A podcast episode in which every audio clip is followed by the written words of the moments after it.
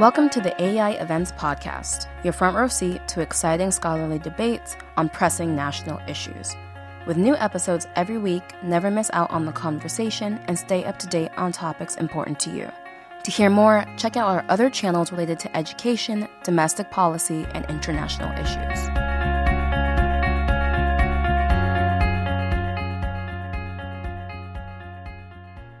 Thanks very much to everyone at AEI, and especially to Will Rao and to Kamia Hargis, to our panelists, our distinguished group of panelists, and to everyone tuning in on the live stream today. Now, ordinarily, we say these thank yous at the outset just to sort of quote unquote get them out of the way. It's almost a throat clearing exercise for the, the real introduction that's meant to follow it. But today, I want to dwell on the thank yous. Or maybe to say it differently, the thank yous themselves really are the introduction. So, what do I mean by that? Gratitude, said Cicero, is not only the greatest of virtues, but the father of all the others. And at a moment like the present here in Washington, in this room, where we're able to get together in person on stage for the first time in 18 months, elsewhere in the US, in Israel, where I live, and in other parts of the world, where life is finally returning to normal after a very challenging recent year and a half. At this moment, gratitude truly is the most important of all virtues. So, a very sincere thank you to the frontline workers, the nurses, the doctors, the paramedics, the grocers, the door dashers, the Amazon delivery folks, everyone who have, at great risk to themselves, kept the rest of us healthy, safe, fed, and clothed. Thank you to the extraordinary and brilliant scientists, the men and women at Pfizer and Moderna and Johnson & Johnson and AstraZeneca and other pioneering companies around the world for developing miraculous vaccines in record time. Thank you to the investors and the line workers and the executives at those companies for pouring resources into those projects and taking significant risk in an effort to quite literally save the world. And finally, thank you to the Trump and the Biden administrations for accelerating the process of making and distributing these vaccines across the country and increasingly around the world. So, with that as a segue, let's jump into our discussion. But first, an introduction to our very distinguished panelists who encompass a wide range of opinions on the controversial topic that we're going to be discussing today. So, starting at my immediate right is Andrei Iancu, who's a partner at the law firm of Irell and Manella. After being unanimously confirmed by the Senate, Andrei was director of the U.S. Patent and Trademark Office from 2017 to 2021 where he served as the Trump administration's principal advisor on domestic and international IP issues. Andrei accomplished a great deal during his directorship, presiding over improvements in the patent eligibility regime, hmm. enhancements to the Patent Trial and Appeals Board, procedures and regulations, a reduction in the pendency of patent applications and appeals, an exploration of computer generated inventions, and the promotion of trademark filings. We're very pleased to have him with us today. Welcome, Andrei. Uh, to Andrei's right is Lori Wallach, who directs Public Citizen's Global Trade Watch project. As the author of numerous books on trade and a frequent commentator in national news, Lori has testified before Congress on trade issues over 30 times and was named to the Politico 50 list of top visionaries and thinkers in 2016. Wallach also helped found the Citizens Trade Campaign and still serves on its board. For over 30 years, Lori has combined a lawyer's expertise on the terms and outcomes of trade agreements with insight from the front lines of high stakes trade debates. Welcome, Lori. To Lori's right is Burcu Kilic, who serves as the director of the Digital Rights and Access to Medicines program at Public Citizen. Her unique expertise in intellectual property, law and policy, information technology, innovation and trade policy has made her a well known and highly respected scholar and advocate in these fields. She works with governments, international organizations, and civil society groups across the world and has been quoted in a number of national news publications, including the Washington Post, Politico, and Bloomberg. Welcome, Burcu. And last but not least, to Burcu's right is Hans Sauer, the Deputy General Counsel and Vice President for Intellectual Property at the Biotechnology Innovation Organization, also known as BIO, a major trade organization representing more than 1,100 biotech companies from a number of different sectors. At BIO, Hans advises the organization's board of directors, amicus committee, and various staff committees on patent and other intellectual property related matters. Before taking his current position at BIO, Hans served in a legal capacity for a number of pharmaceutical organizations. He is also an adjunct professor at Georgetown University Law Center. So, welcome, Hans, as well. And thank you again to the panelists for being here. As I said before, it's really special to be on a stage. I know for some of you, this is actually your first time participating in a live panel in, uh, in nearly a year and a half. So, it's, uh, it's a real treat. So, we're going to jump right in. And I'm going to ask Lori to start. Can you please articulate the best case for the position that you disagree with on this TRIPS waiver issue and explain why that case itself is wrong? Okay. So I would say it's not a great case under any circumstances, but it has five main components. So number one, the issue is the argument is the issue is not intellectual property. The issue is a lack of manufacturing, and in fact, the lack of manufacturing is an intellectual property barrier problem because the supply chain, for instance, for making these vaccines, much of the components are also under some form of intellectual property monopoly. So we're hearing a lot about there aren't enough lipids but if you actually look at the article Burcu wrote in Nature, the prestigious science magazine, she actually mapped out all of the different connected patents. And you can see part of the reason the supply chain is all jammed is because actually the lipids are themselves under intellectual property protection. And that is true of many components. So the TRIPS waiver, now's the counter argument, the TRIPS waiver would efficiently, without a lot of transaction costs, be able to lift temporarily during this enormous crisis the monopoly such that, yes, the companies would get compensated depending on what the domestic laws are in the different countries, but they wouldn't be able to say, no, you can't make any more of this. So that's number one. Number two is argument that the developing countries just aren't capable. So even if you did lift the intellectual property barriers and other companies could make it, either they couldn't do it at all, or what they would make wouldn't be safe. And I just have to say up front, that is a pretty racist laden argument because, in fact, a lot of times in the US, when you get a vaccine, you are probably getting it from the Serum Institute in India, which is a world class producer of generic versions of a lot of vaccines that are used worldwide.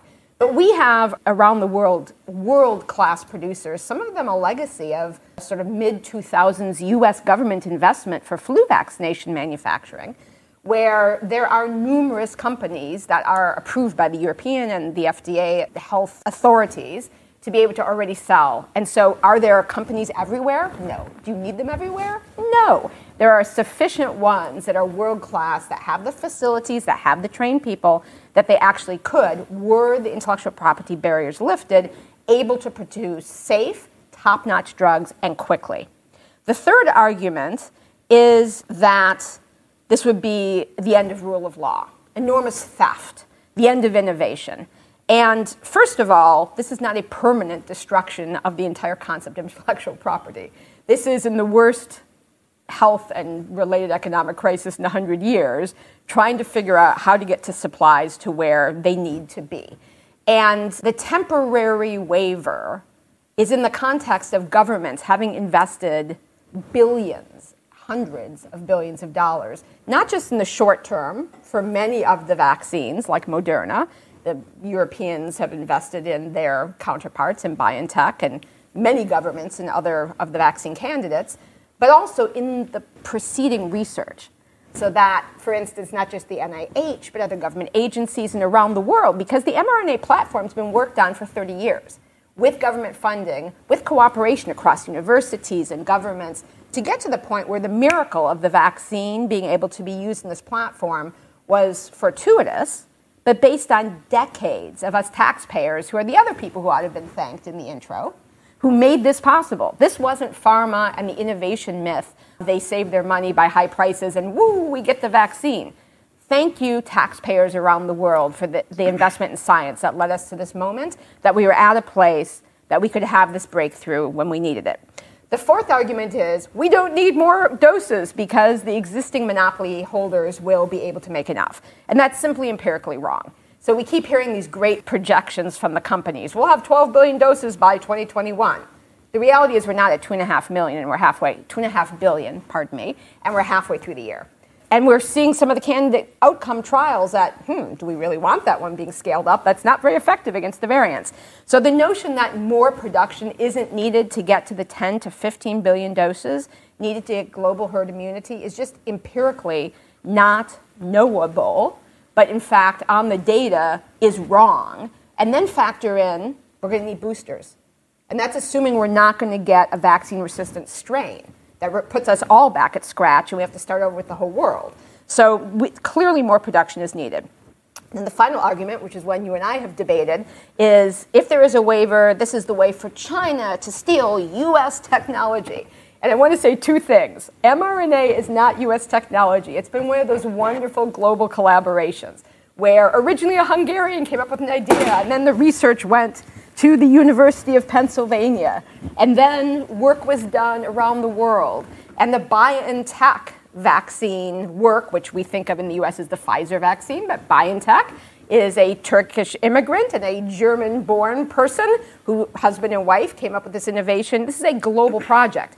But even if it had been US, because it really isn't, already BioNTech licensed a Chinese company for full information to make the so called Pfizer vaccine in China. So if the cat was in a bag, the cat is out of the bag. But besides that, China already has two of its own domestic mRNA vaccine in final trials because, as I said, scientists around the world have been doing this. So that's the case, and that's the of the case. Thank you, thank you, Lori. That was very uh, succinct and, and, and well said. So, Hans, now you have your chance to make the case for the waiver and then shoot it down yourself. Well, I'm crushed. I might as well go home. this was so scorched earth, devastating. Let's see. The argument for the waiver, I think the, the waiver's strongest appeal of this proposition is that it seeks to address a problem that is real.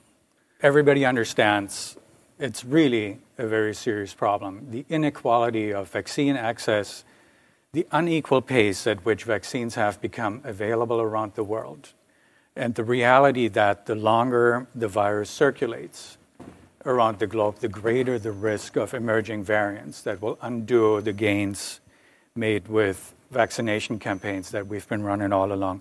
These problems are real and they urgently need to be addressed and worked on. It's not that nobody's working on, but they need to be solved as soon as possible because otherwise they will solve, at, at a minimum, they will poison the north south climate and relationships for decades to come.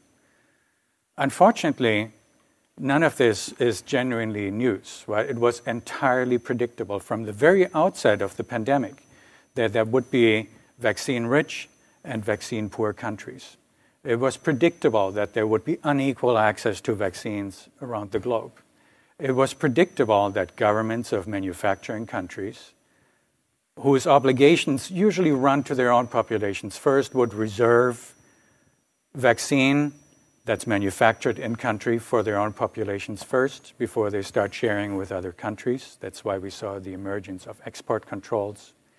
That's why, amongst other governments, the US government, even to this date, speaks about onshoring of supply chains, repatriation of manufacturing, and implementation of the Defense Production Act and various ways that prioritize Americans. Right? That was predictable. We knew this that would happen. And so this got us to this place. Nobody should be surprised that we ended up here. The problem with the waiver proposal is, even though it seeks to address the real problem, is that it won't work and it's a false solution. It does not solve the problem that we seek to find a solution for. But contrary to what Lori said, there are genuine, real problems in the supply chain that are not caused by patents, that are simply caused by the unavailability and the constraints on existing capacity. There is in this world such a thing as maxed out capacity that just can't be increased on a dime. Right? It's not all due to intellectual property. This is true for existing vaccines as well as for vaccine raw materials. There are trade barriers. There are export restrictions that we should all be aware of and that we need to work on. And there are very real political, I think, interests in finding an explanation how we got to this place that absolve governments around the world from their own policy decisions that they made in the past. In the United States, again, it was the declared policy of the previous administration as well as this one that we would vaccinate healthy college kids, right, and go all down the line and offer vaccine to everybody who wants it before we start sharing any with grandmothers in Burkina Faso. That was the policy. You can agree with it or disagree with it, but that was policy. What we had export restrictions in place before a lot of other countries did. And that too contributed to unequal access of vaccines around the world. Another thing that was predictable was that politicians and governments around the world who want to be seen as proactive, on the ball, in control, for a long time were actually very indecisive, very unsure about how to address the COVID problem, which has so many dimensions. Vaccines are only one of those. What? But with respect to vaccines, not many governments took decisive action. What? Put money on the table, put bets on multiple horses before we knew whether these vaccines would work, would be approved. And it was governments in middle income countries who now, I think, justifiably are concerned that they're not getting fast enough access, who didn't have the means and who didn't have the decision making structure to place the same bets on multiple horses, if you will, that were placed in the relatively more wealthy global north and global west. Right? There is, I think, a really good and with hindsight predictable explanation of how we got to this place. And I think it teaches us something about how to fix the problem going forward. So, why will the waiver not work? Well, first of all, with complex technology like vaccines, Lori touched on it, reverse engineering like you would for a small molecule drug, is much more difficult, if not impossible. But It depends very much more than small molecule drugs on cooperation, on voluntary transfer of technology, and on mutual assistance. We have seen, as part of the pandemic response, an unprecedented level of collaborations and cooperation, and no indication that IP has stood in the way of the pandemic response the waiver proponents have found zero credible examples of where IP has actually been an obstacle, where somebody has tried to block somebody else from developing a COVID vaccine or other COVID countermeasure. Right? It's not there. Second, the myth of this vast global capacity to manufacture COVID vaccines that somehow exists out there is unsubstantiated and, frankly, in my opinion, untrue. But there is no such thing as vast, untapped, idle capacity that could be turned around in a dime to start making COVID vaccines within weeks or even months. This capacity needs to be built, it needs to be established, and at a time when time is of the essence, to beat this pandemic, starting capacity building discussions is helpful but it won't be the answer to beat this pandemic. It will be the answer if we do everything right to beating the next pandemic. And if we learn any lesson of this, and then I will stop, is that the COVID waiver, as well as the situation in which we find ourselves, if anything, it's a reminder that we definitely have to take global capacity building more seriously than we did in the past. That is true for the global north, as well as for middle income countries, all of whom have to dedicate themselves much more determinedly to pandemic preparedness. Right? And there's a need to invest both in preparedness and in public health systems that hasn't happened in the wake of past pandemic threats. This is what we will need to do. We will need to reduce export restrictions and we will need to rededicate ourselves to preparing for the next pandemic. As far as this pandemic goes, there are 11 vaccines around the world that are already being shot into arms, only four of which come from the global north. But how many more vaccines do we want? I don't know. Maybe 11 is enough if we start making more of them.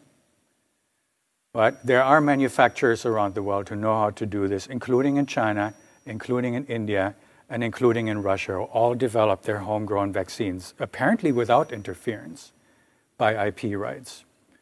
Right? So let's make more of those. I think that's going to be the more practical and realistic answer to solving the problem. And we need to lean on governments to stop export controls and to dedicate themselves to more global equity.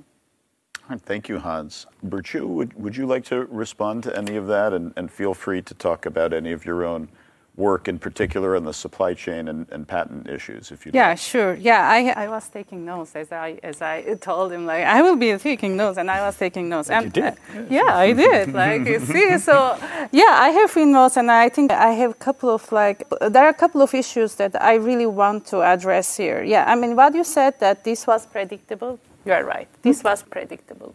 Back in March 2020 I remember having my first call with my, with my allies all around the world, Access to Medicines advocates, we knew that this was going to happen. But there was also something very interesting at that time that we discussed. So, March 2020, this pandemic was new. And at that time, we don't have diagnostic tests to test people. We had no treatments and we had no vaccines. And all those years, like I've been working on the, on the ground and I've been working with developing countries on their access to medicines policies and IP policies. And we always face this argument that IP is very important for innovation. I wrote a PhD thesis on pharmaceutical innovation. And one of the issues that I tried to highlight in my PhD research was we need local capacity. We need to invest in global capacity. But there was a problem. You know, this is a chicken and egg problem. We don't have enough global capacity because there were IP barriers. And then IP policies that are pushed by the United States and European Union. I have notes from your Special 301 submission. And you call us as anti-IP activists because like yeah, yeah, yeah. Like I'm the anti-IP activist here. Anyway, so like bio, pharma, and pharmaceutical companies here in the US and in Europe, they push for these policies. And the argument was patents, intellectual property, it is important for innovation. So, fast forward to March 2020. We had nothing to do with, we had nothing. We, we didn't have diagnostic, we didn't have, have treatments, we didn't have vaccines. And this is not the first coronavirus. This is the third time the coronaviruses leap from animals to human. So we had SARS back in 2004, and then MERS back in 2012, and then COVID 19 back in 2019. So, but we didn't have anything. We didn't have the innovation. You had all the precious IP rights, IP protections. What happened? Why you didn't invest in pandemic preparedness? Because we were hearing from the WHO, all the infectious diseases experts, that it's coming, it's coming, it's coming, and we weren't prepared. So that's why, like, when we talk about COVID 19, this innovation argument, it doesn't really make sense. So, because when we go back to March 2020, we had nothing.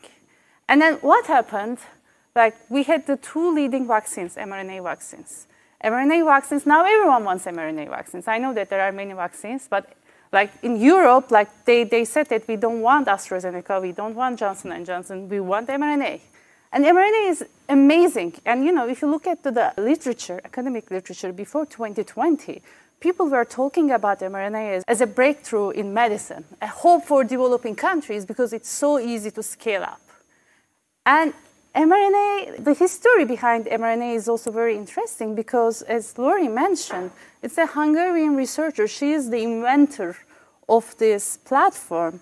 And there was a very interesting article in the New York Times about her. And she was saying that all those years, like my research was funded by the US government, public funding.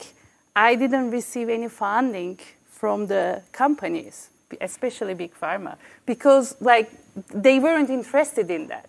But there were two companies who invested and believed in this technology, BioNTech and Moderna, and they are not big pharmaceutical companies. And I did the patent net, uh, network analysis, and you can see when you look at the mRNA platform back in 20, December 2020, you see that like Moderna, BioNTech, and all the small biotech companies, but not big pharma. Now, big pharma is entering into mRNA business because they saw the potential.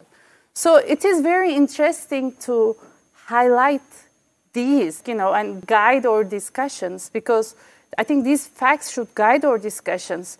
Because, yeah, IP was important. We heard it for many, many, many years. And we told that to developing countries protect IP, it will bring innovation. It didn't bring anything. And now the countries are, let us help ourselves. And they think that they can do that. And I've been talking to the officials there, and they are like, yeah, yeah, we can really, really scale up manufacturing we can re- retrofit the existing capacity. Yeah, we have a limited vaccine, limited vaccine manufacturing capacity, but mRNA is a new technology. I mean, it's a new platform, and we built the existing capacity or retrofit the existing retrofit capacity in the last six months. So it happened here. Why not? It cannot happen in other countries. Andrei, would you like to respond to any of what you've heard so far? We'll give you the, the anchor leg in the in the relay here. Sure. Thanks, Michael. And first of all, thank you to you and to AEI for bringing us here. It is my first time at a live conference, at least in 12 months, I think 18 months probably. Great to be with all of you again. Great to be with you, Lori, again. Look, uh, just to first make the best case for the waiver proposal, which is people are dying we are in a historic crisis. There is inequity worldwide in the distribution of vaccines. Something has to be done. I agree with all of those things. And I certainly, and I think everyone on this stage agrees, that we need to solve those problems. The only question really is, though, how to do that and whether waiving IP rights is the right approach to do so. If I thought that doing so, implementing a worldwide waiver to the TRIPS agreement would get a single additional shot in people's arms, maybe there would be something to discuss. The problem with all the arguments on the waiver proposal side, though, is that they are not based on evidence.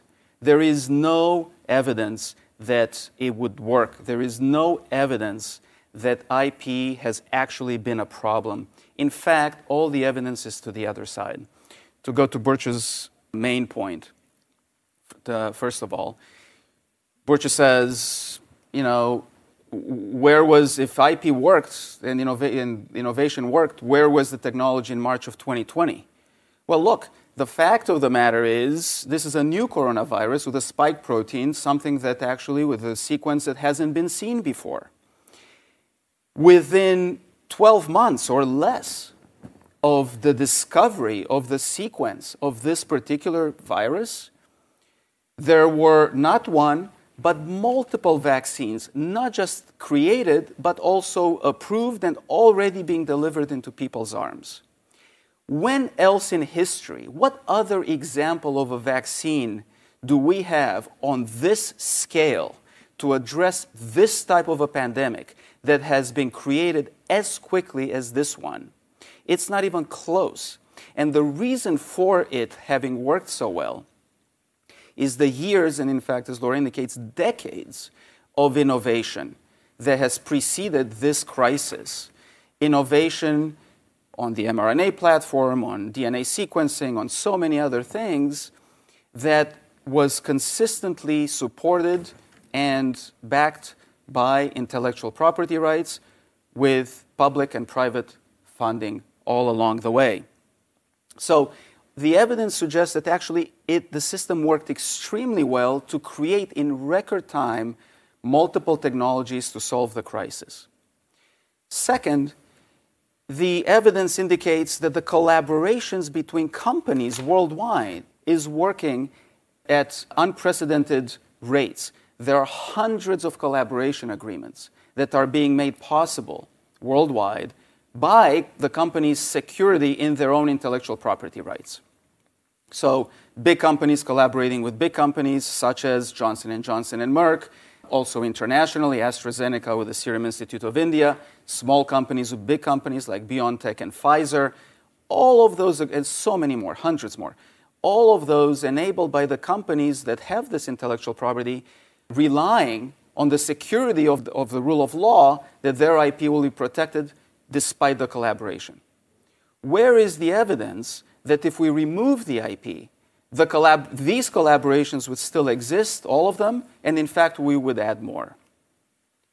I don't think there is any such evidence. And in fact, I don't think that there is evidence of any serious manufacturing entity that is ready and capable of doing high level, high end, complicated techn- vaccine technology, asking a major manufacturer that has this technology for a license, and the company refused simply because you know we have patents or whatever, and we're not going to share. All I'm asking for is where is the evidence? So I believe that the argument on the other side, which is attempting to solve a real problem, is misguided because A, there is no evidence behind it that it's needed. B, there is a misunderstanding of what intellectual property does.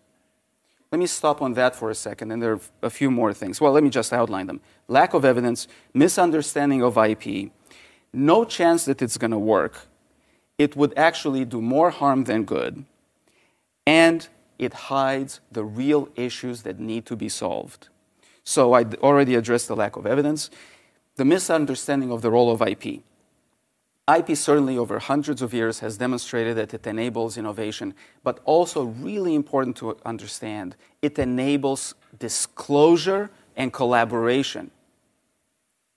Intellectual property, it might be counterintuitive to some, but intellectual property actually enables public disclosure and collaboration because the IP owners can rely on the rule of law and they don't have to hide their technology in trade secrets and guilds as it used to be in the Middle Ages, and instead are willing to share with collaborators under the protection of license agreements and the enforceability of those agreements. No chance that it's going to work. Think about timing. I don't even understand the argument that can, we can get there in time. These multilateral international agreements take years, sometimes decades to work, to get together. Best case scenario, everybody here says the best case scenario that we can get to an agreement is by the ministerial meeting at the end of November, December. That's if it actually works, and because the WTO, as we all know, works on consensus, and all the countries, we already know that a number of countries are now willing to do it, but not just agree in principle, but also agree on the text level negotiations that we can actually get to an agreement. So that's November, that's a few months from now. And then each country has to go to the national stage and ratify the new agreement. Think about the United States. What does that take? In the United States, you need an act of Congress, both chambers agreeing, and then the, United, the president approving, signing it into law. Yes. Other countries have different approaches, obviously, for but, but there is a phase that they have to deal with it at the national level. How long will that take? And then factories need to be stood up technology needs to be uh, learned and transferred and implemented. We're going to be, best case scenario, well into 2022. And no matter what the predictions are exactly right now at this moment, we'll definitely have billions of vaccine doses by then. And beyond that, even if all that is true, what's the actual proposal? What does this waiver mean? How, what, what, how will the technology be transferred? How will the trade secrets be transferred if companies are now willing to share the secret sauce, the formulas? Because it's well beyond patents, right? The proposal is that you have to transfer tech know how and trade secrets.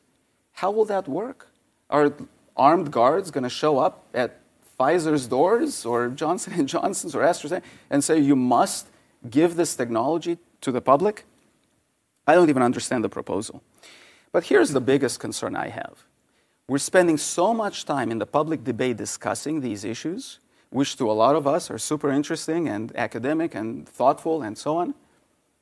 There are real problems out there, such as export controls, capacity building, distribution channels, regulatory controls that are not being addressed. Governments get to hide behind this debate and not uh, work on the real problems that would actually solve what is needed here, which is more vaccines and more equitable distribution. And I really hope that we can refocus and get past this particular issue and really work on the things that will get more shots into people's arms. Thank you, Andrei. I see a lot of vigorous head shaking and nodding on the stage, according to different folks here. So let's do let's go through sort of another round. There's been a lot to respond to here. Lori, we will let you take the first crack. Um, and I would also ask everyone to sort of consider in your next line of remarks also the, the issue of what would be the best alternative to a TRIPS waiver. And do you think that that would be better than a waiver, or, or if not, why would that be inadequate? So, Lori, take it away. Okay, well, first, just some factual things. The US was not first in export restrictions, and if you want to actually see the global time sequence, go to tradewatch.org. That's www.tradewatch.org. Because actually, first was China, then was India. The US was last, April 14th. The EU was way before the US. And the US now has no export restrictions, and in fact, hasn't had them for a very long time. So that's just a myth. If you look at the trade data, exports have gone through the ceiling on the actual supply chain for the vaccines from the US to the countries that are now arguing that there are export restrictions. So if you want to see political um, butt covering, check out the Indian prime minister claiming there is actually a export restriction that doesn't exist in the US versus their own political problems. Number two, this whole notion that reverse engineering won't work, there's no way to ever get the production up, is just lunatic because of what Burcu said, which is there were no doses anywhere. when this crisis started, and in the spring, the companies were trying to make doses to do trials a year ago.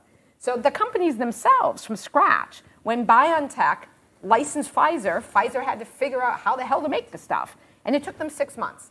So, yes, if there's tech sharing, as the chief chemist of Moderna said, three to four months to get mRNA lines up. Because as Burcu said, it's easier to start up. You guys know this. You don't need to build like the three-story vats. You don't have to have cell, live cell lines replicating, brewing. It's all synthetic chemistry. You need clean manufacturing, which could be even in a chip factory. You need the negative pressure, you need the seals, you need all of the ventilation and filters. But then you're talking synthetic chemistry. So if you have tech transfer, Moderna's chief chemist said three to four months to get a new line up. If you do it from scratch and you have to do what Pfizer did or what Moderna did when they had to create what BioNTech did with their German plant and from scratch figure it out, trial and error, okay, it could take six months. That's a shame. Three more months of people dying if there's not tech transfer. As far as how it would happen, if there was a waiver or how tech transfer would happen, the equivalent of the patent and trademark offices and the equivalent of the FDA have the filings. They have a lot of the information that had to be filed in order to get either the intellectual property licenses, because the waiver does cover not just patents, but the industry has created these steely webs of copyrights and industrial designs and trade secrets protections in addition to the patents, and they're all entangled to protect that monopoly. So, yes, a lot of the information is on file, and you would have university researchers, you would have the experts in these sprinkled around the world, world class manufacturers looking at the information. You don't need armed guards because it's actually available in the countries. So, but then the question is this proof that the waiver's never been shown an obstacle. In fact, again, folks, I'm, I'm not going to go through the details. Just go to the WTO's website and look for South Africa's 60 page submission yes. that actually documents all of the practical obstacles. Because this circular argument, and by the way, it's now down to just Germany pulling along the European Union, with the UK and Switzerland hiding behind the EU. That is it. The whole rest of the world's come on side. Since the US, thank you to the Biden administration and the Biden Harris leadership and USTR Katherine Tai, Japan and all the APEC company, countries have come on side. It is true that President Trump had recruited about two dozen companies to join in blocking the waiver for the entire year since most of the world wanted it. It's now 130 plus WTO countries saying, let's do a waiver. And then you have the EU saying, eh, with the EU basically leading the obstacle, with Germany leading the EU. So, will there be a waiver? Yes, there will be. It's going to probably be locked up sooner rather than later this summer. We're not waiting until December. Too many people will die under that circumstance. And the prospect of the European Union blocking 130 other countries of the world from having the thing that those countries think. We're not talking about an academic debate. We're talking about 130 sovereign governments saying this is the thing to save people's lives in our countries and to stop this pandemic. They are the visionaries saying this is what we as the sovereign governments need to do to do the thing that we're responsible for doing. It's not an academic debate. It's sovereign nations trying to have a particular outcome to be able to have this. And with respect to the notion that this would be dragged out forever, gentlemen, you both know the Uruguay Round Agreements Act explicitly delegates the authority to implement the entire Uruguay Round, i.e., the WTO, to the executive branch. Congress delegated that authority when it passed the legislation in 1995. There is no vote in the US on doing this. In fact, that delegation is so damn wide that the United States signed up for an entire 60 page financial services agreement, a telecommunications agreement, a trade facilitation agreement, and it never came for a vote to the US Congress. So the notion of implementing these existing rules clearly does not have, under any circumstances, a vote. And then finally, as far as the doses on the shelf. So don't listen to me, listen to the WTO Director General. She's the one who called the conference where a billion doses of untapped capacity right now without having to build out anything, without having to create new facilities, are available. And that comes out of her manufacturing conference from May. All right. Thank you, Lori. Hans, want to respond to that? Yeah, you know, we're not going to need maybe more time than we have available. Thank you for these words. I think Lori, you really need to do your research because you're not doing people a service by spreading more misinformation than you already have. Every single point that you said, you really need to do your research. I'll take it in reverse order. The URA Implementation Act requires the USTR to consult with Congress, especially on issues that would require amendment of US laws. There is a very clear system in US law that requires if we accede to international agreements that will change domestic laws, that'll go to Congress. It's not for the administration to decide how we're going to change our domestic laws or not. Would you agree to that, or do you think that's wrong, that there's no vote in Congress if we start changing our laws here? The waiver Just doesn't asking. require us to change our laws. Oh, so you don't think the waiver should be implemented in the United States? It's just for other countries? To implement over there, but we're not going to implement it here in the US. I'd like to see what I'm saying? Are we going to waive IP rights in the US according to your proposition? It doesn't require a change of US statute. The oh, absolutely it does.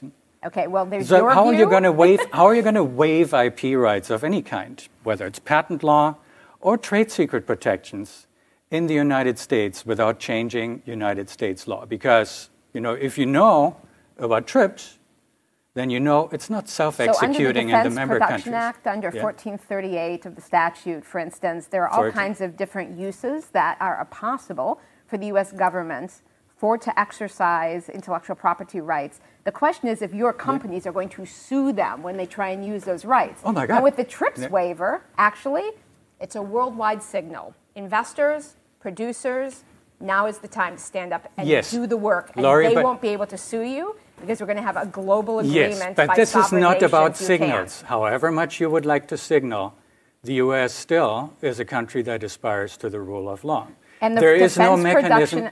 No, not in the Defense Production Act either. There is no mechanism currently in U.S. law to just say we're going to we're going to waive vested rights of whatever kind they are, whether it be patents. There is no mechanism that says, oh, we're going to just take patents out of force for a while but and then maybe we're going to reinstitute the U.S. government. Them. Do you deny that the U.S. government has the right to exercise to work the, various intellectual property rights under the Defense Production Act or under the exceptions to the statute? No, I Are do you not. Trying to rewrite that U.S. law? No, absolutely not. You're trying to turn this around. That's what you're talking about. Is not a waiver at all. Lots of governments have rights to work IP rights for either uh, uh, government functions right, or in public emergencies. That's not waiving rights. You know, these are often subject to certain minimum forms of due process, as well as subject to compensation. Each country will other... implement according to what they need and what their laws yes, are. Yes, and how long do you think that implementation is going to take? Because it's not going to be, oh, oh, now there's the waiver, in and now all patents go away. Yeah, well, certainly in parliamentary systems, it will be No, certainly in parliamentary systems, there's going to be more debate. What you're talking about is the countries that don't have so much of a parliamentary system. If who you've got can the implement that more and the quickly. parliament in the same party, and the party supports the waiver, what is your vision of how it takes a long debate? It still takes a, an act of parliament to do this. Right? Maybe it's going to be quick. We're going to see what, what happens. Right? You think it's easy. I think it's going to be difficult. I don't see how the United States would waive, for example, Let's just the rights. Let me finish. Finish the what, how the United States would waive the rights of companies to protect their industrial property from misappropriation, because that's what would happen. Right? The U.S. Congress would somehow have to override the trade secret laws of 50 states. Right? We'd also have to waive patents. We'd have to amend the Food and Drug Act. Uh, we'd have to amend the Bayh-Dole Act. We'd have to amend a whole bunch of things to simply make possible what you say is so easy. And that's just in law. Right? And that's not going to help anyone at the end of the day because what we're, you're talking about is you want to encourage production in the global south.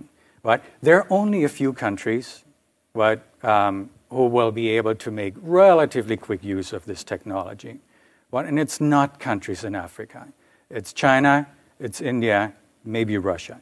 Those will be the most immediate beneficiaries of your proposal, and it's going to be an example of the kind of Walmart economics that you've been propounding forever, right? If we could have it made in China, we could buy it so much more cheaply here in the U.S. Wait, Wouldn't you're we all saying Public benefit? Citizen supports that? Oh, I totally. We're the leading organization that fought the China PNTR, and we're the organization Yes. that's working on Build Back Better to reset Exactly, and now you're pushing. Now you're pushing to offshore and give away U.S. where technology. it will be done. Because Oh, these are the yes? places the pharma companies you said have never, one of you guys said there's never been a pharma company that has said no. And there's no proof. So, ladies Yes. and gentlemen, extremely odd places to look. But Yes, the New York listen to Times, this. the Wall Yeah. Street Journal, Foreign Policy, the Associated Press, just to list a few. Incepta in Bangladesh went to all of the companies, got no's. Getz in Pakistan, Vas- Vacsera in Egypt. These are the ones I can remember off the top of my head.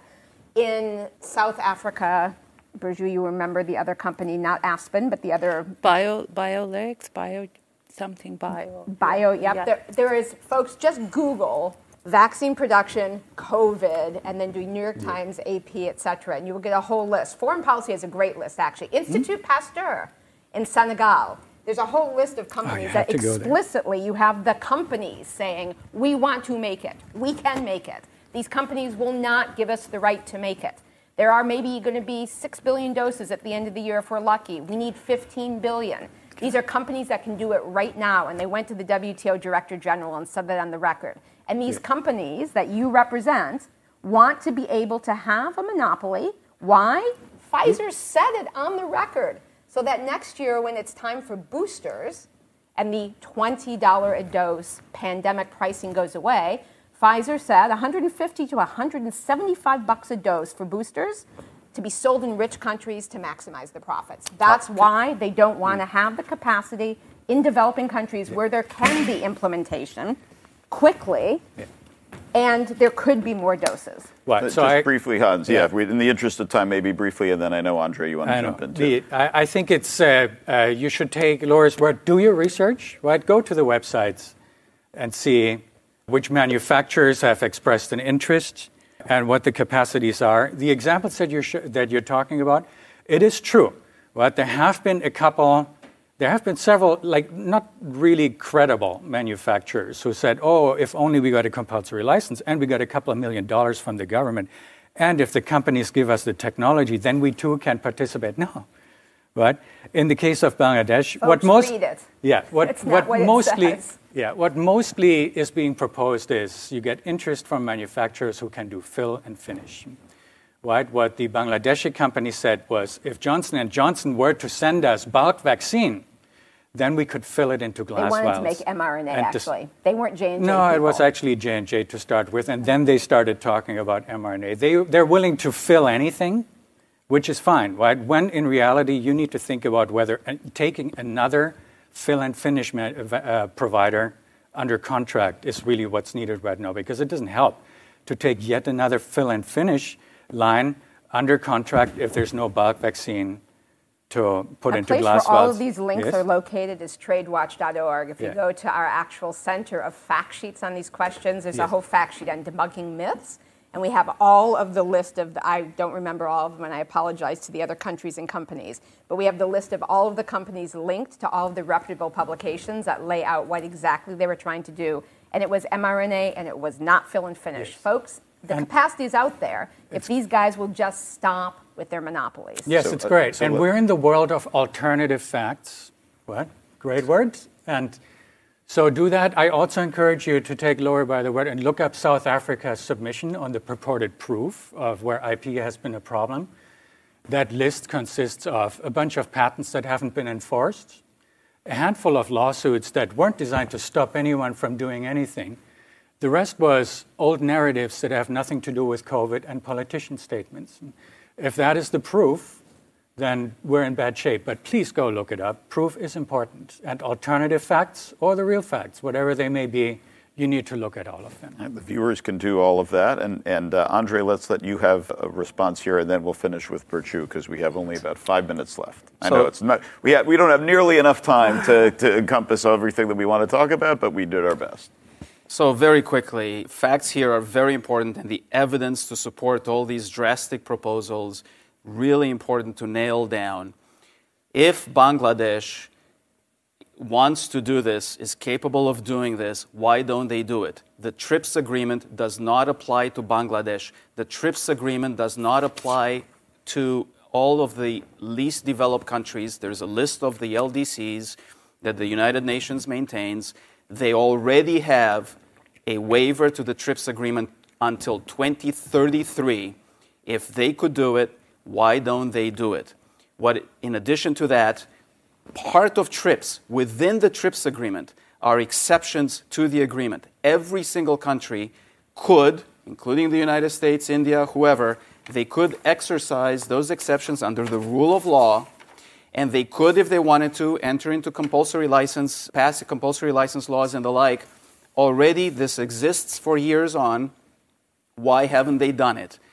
If this were the actual solution, if these proposals were the solutions, how come countries haven't done it?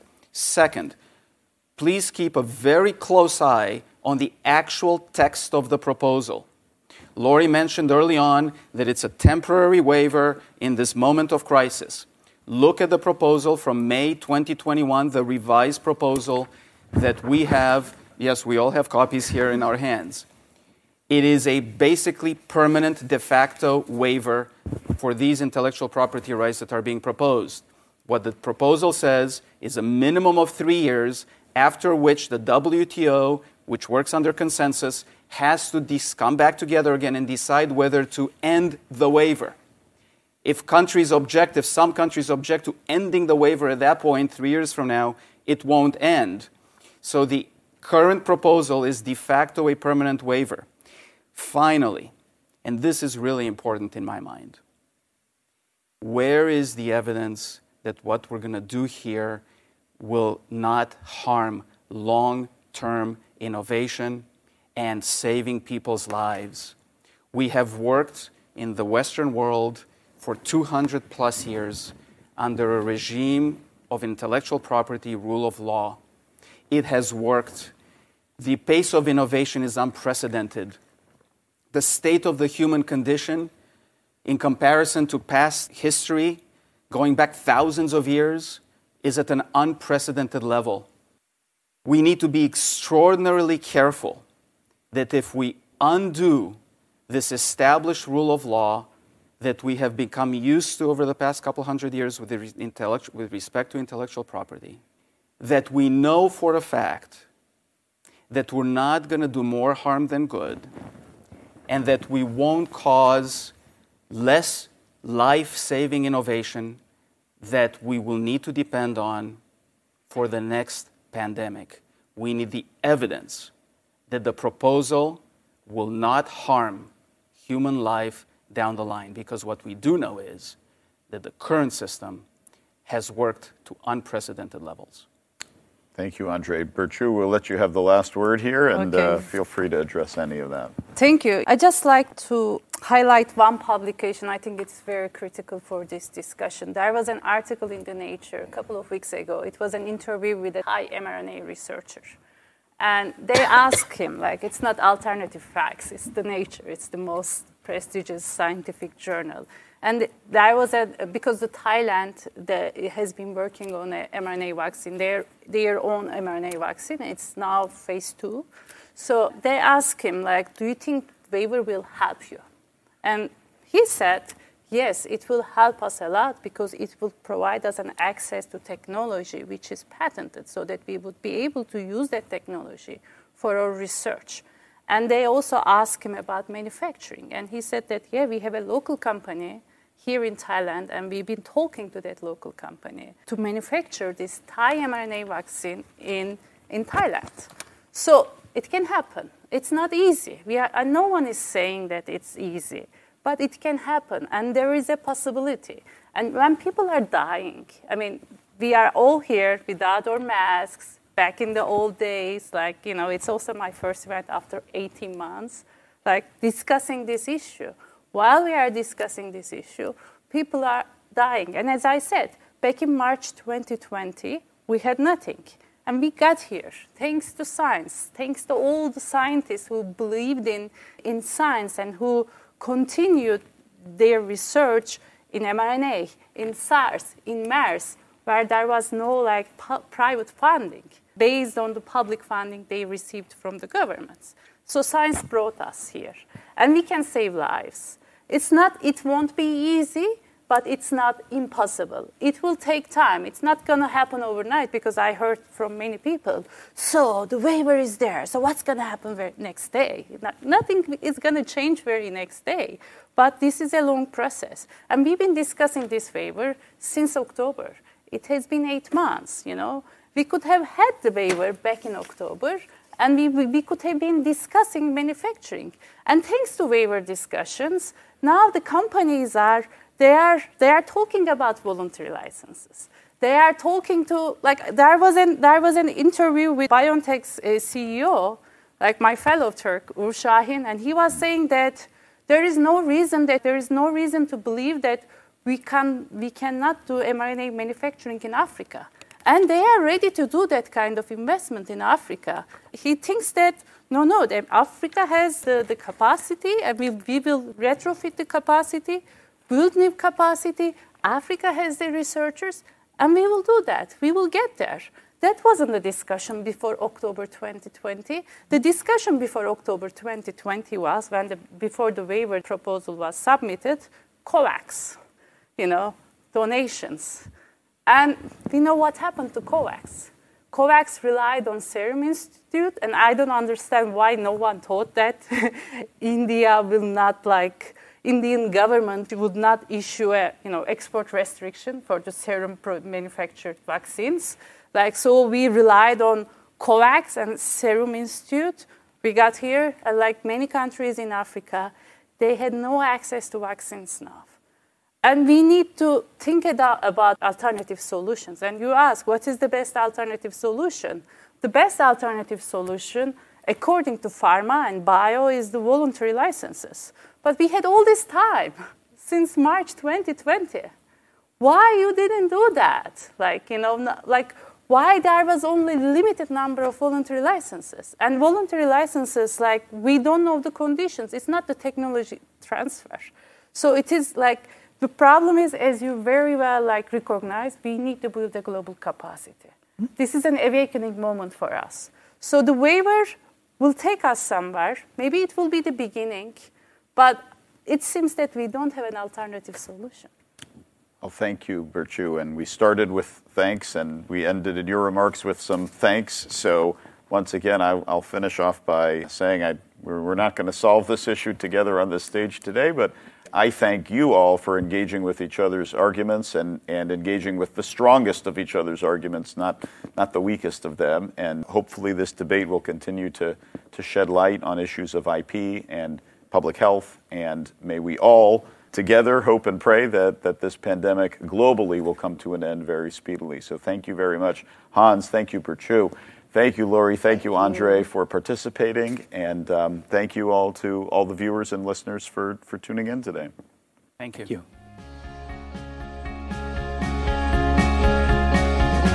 Thanks for listening to the AEI Events Podcast. You can find new episodes each week on your favorite podcast apps please remember to subscribe and leave a review. We'll see you next week.